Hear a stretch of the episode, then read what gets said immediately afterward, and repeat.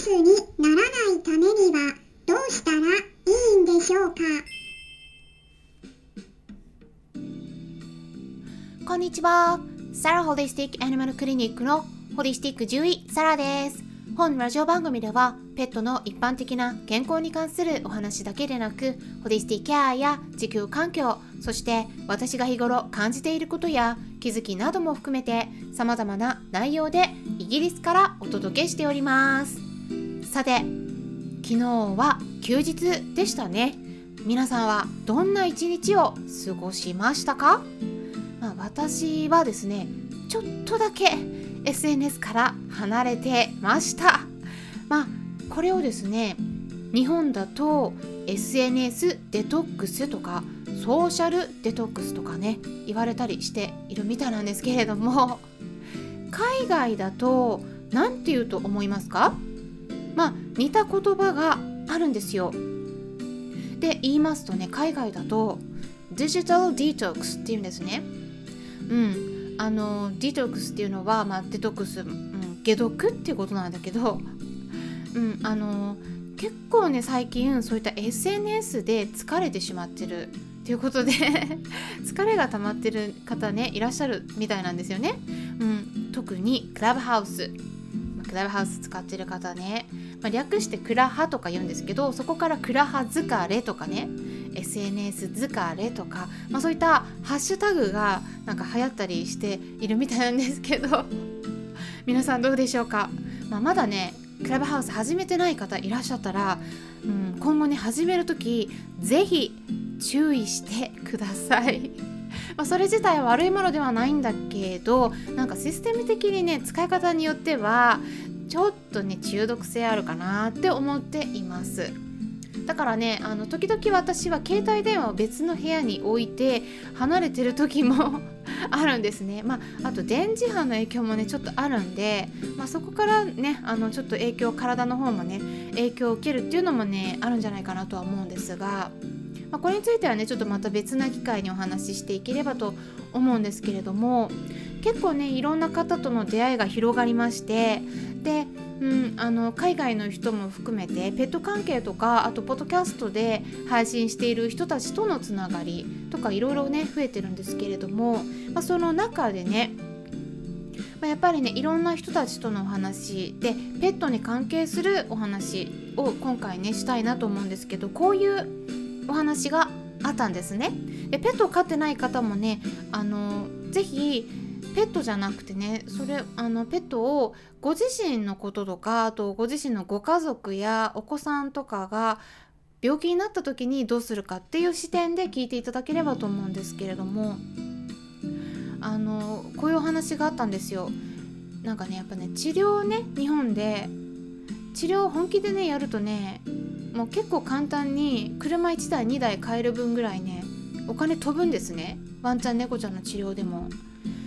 でそうなっても不老長寿にはできないですから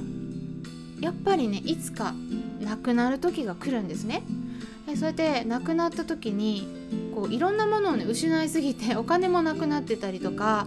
うん、あの時間もなくなったりあとねほんと飼い主さん一生懸命な方はねあのお仕事の時間も削って看病されたりするので。でそうするとねあの結構ねいろんなものを失っている方も多いんですね。でそういう時に心にぽっかり穴が開いたりすると本当にねペットロス症候群になる方いらっしゃって、うん、やっぱね多いっていうお話が出てました。であとはねあの安楽死安楽死があるんですけどこれについてもお話がありましてで日本の獣医さんねやっぱりね言い出しにくいっていうことなんですよ。うんでこれ私はねあの安楽死は大体お伝えするようにしてるんですけれどもでもやっぱりね欧米の人と比較するとやっぱ日本人の方が言いづらいっていうのはねすごいわかるんです。あのタイミングがすごい重要なんですよね。皆さんどう思いますか？これ安楽死をね例えばあんまり早い段階に提案されるとえって思いますかね？やっぱりねあの思う方が多いみたいなんですね。うん、あのどう思うかっていうと例えばなんか、まあ、言い方にもよるとは思うんだけれどもあのなんかまるでこう治療法がないっていうことでサジを投げられてるとかあとはこう諦めろって言われてるかのように感じられたりとか、うん、あとはなんか そうですねなんかこう他の動物病院に行ってもらってもいいよみたいな感じに受け取られたりとか、うん、こうなんか本当に自分は一生懸命やってるところでそれでねこう言われたりすると、うん、ちょっとびっくりして戸惑われたりとかすることもあるみたいなんですよね。うん、でもねイギリスだと結構早い段階で、うん、これは言うんですよね。だから逆に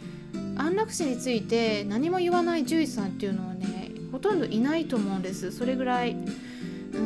逆にですねあのそれを言われた場合にはもうねほんとこれ治らない病気だっていうことで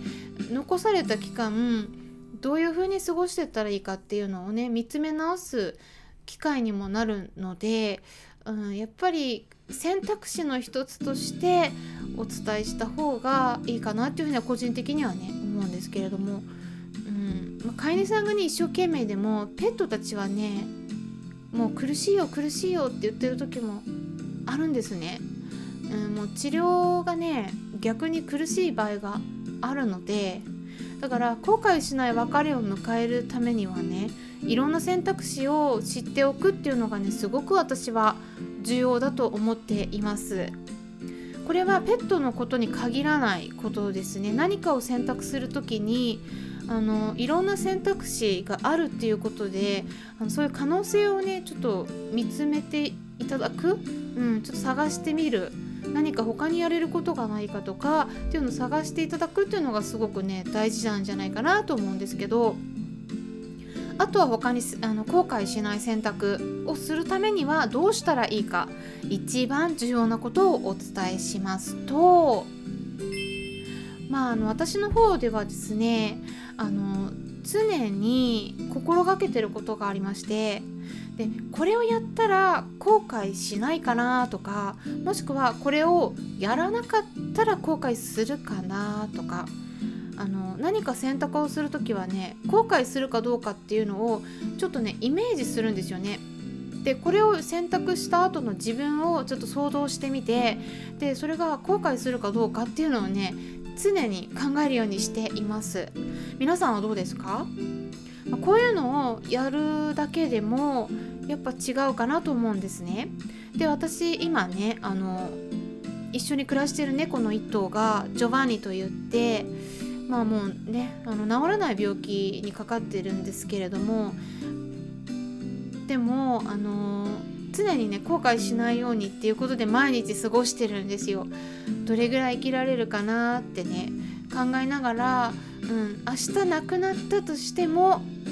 後悔しないように、うん、できるだけ例えばね遊んであげたりとか、まあ、もちろんねサプリとかあのあげたりもするんだけどできるだけそのあのジョバンニがうちのジョバンニがあの楽しんでくれるようなことをねたくさん遊んであげたりとか何か訴えた時にはねあの話話を聞くって言ったらあれなんですけどあの声を聞くようにしてるんですね。でそうすると後悔しないと思います。亡くなったとしてもね、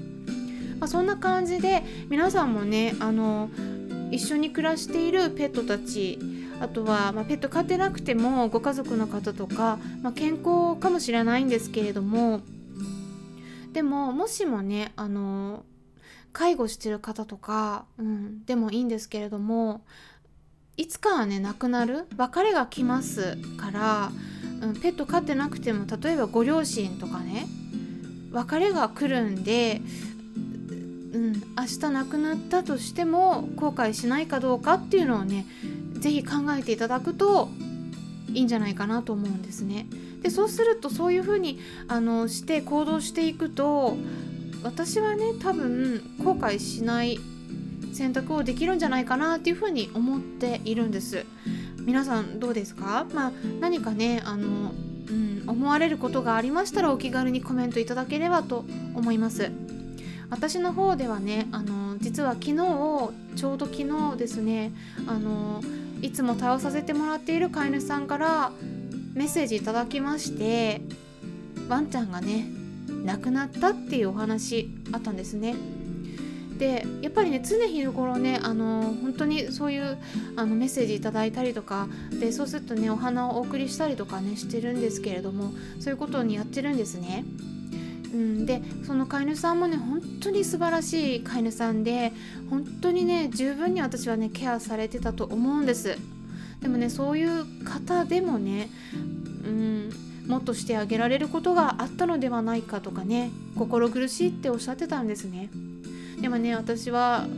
お伝えしたいんですけどどうかねご自身を責めないでください。あの動物たちはもう飼い主さんをね責めたりはしていないと思うんですね。むしろね一緒にいてくれてありがとうってね言ってる子が多いと思います。まあ、そんな感じででもね本当にね特に日本人の飼い主さんねあの一生懸命な方が多いのでご自身をね責めてあのね本当苦しんでる方が多いんですけれどもどうかねあのご自身責めないようにしていただけたらいいんじゃないかなと思います。本当に辛い時はアニマルコミュニケーションっていうのがあります。是非検索していただくといろいろ出てくると思いますので、まあ、ちょっとスピリチュアルな体験になると思うんですけれども動物の声を聞くことができるんですね。であのこれはね合ってるか間違ってるかとかじゃなくてねあのぜひね体験していただくとやっぱりねあのそこですごくねお気持ちが軽くなる方が多いです。すごく満足度も高いので是非ね本当に辛い方いらっしゃったらそういうような方法もね考えてみるといいのではないかなと思います、まあ、そのうちそちらについても詳しくお話しできたらと考えています。今回は後悔しないための選択についてお伝えしてみました。あちょっとね変な音入りました。参考になったという方はよろしければいいねボタンのクリックとかフォローもしていただけたら嬉しいです。ホリスティック獣医サラでした。